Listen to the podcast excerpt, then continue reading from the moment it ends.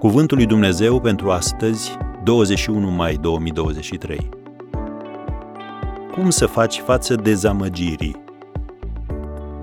Cel neprihănit de 7 ori cade și se ridică. Proverbele 24, versetul 16. Pe parcursul câtorva zile vom privi la 5 tipuri diferite de dezamăgire. Azi vorbim despre dezamăgirea cauzată de tine însuți. Este dezamăgirea care te obosește cel mai tare, întrucât te coboară în ochii tăi ca într-o spirală și ți este greu să-ți revii din ea.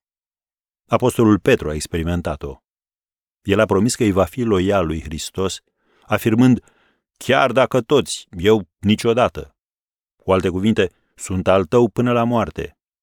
Uitați-vă în Matei 26, versetul 33. Cu toate acestea s-a lepădat de Hristos de 3 ori.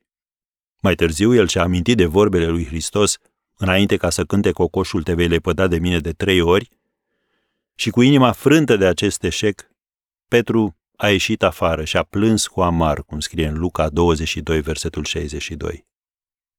Este și starea ta de acum? Te gândești cumva, Doamne, cum ai putea să folosești pe cineva ca mine? Domnul Iisus nu a fost șocat. El era foarte conștient de slăbiciunile lui Petru de când l-a chemat. Dar a știut și că ucenicul acesta, sincer, are o inimă delicată și dedicată, așa că a ales să-și manifeste harul față de el și nu să-l dea la o parte. După înviere, îngerul le-a zis, duceți-vă de spuneți ucenicilor lui și lui Petru să se întâlnească cu el în Galileea. Vezi Marcu 16, versetul 7. Prin aceste cuvinte, Hristos își reafirma alegerea față de acest ucenic care se lepădase de el. Restul istoriei lui Petru este una fascinantă. Așadar, când păcătuiești sau cazi de la credință, dezamăgindu-te pe tine însuți, ce trebuie să faci? 1. Smerește-te și pocăiește-te.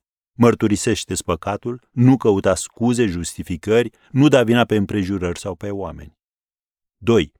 Primește harul lui Dumnezeu și iertarea lui prin credință, nu prin sentimente. Nu-l lăsa pe Satan să te convingă că ești în afara puterii și harului lui Dumnezeu. Nu este adevărat. 3. Nu adăuga o cară la rana ta, permițându-i dezamăgirii să te facă să te adâncești în deznădejde și disperare. Și 4. Primește orice ajutor îți iese în cale, pentru a te putea ridica din nou.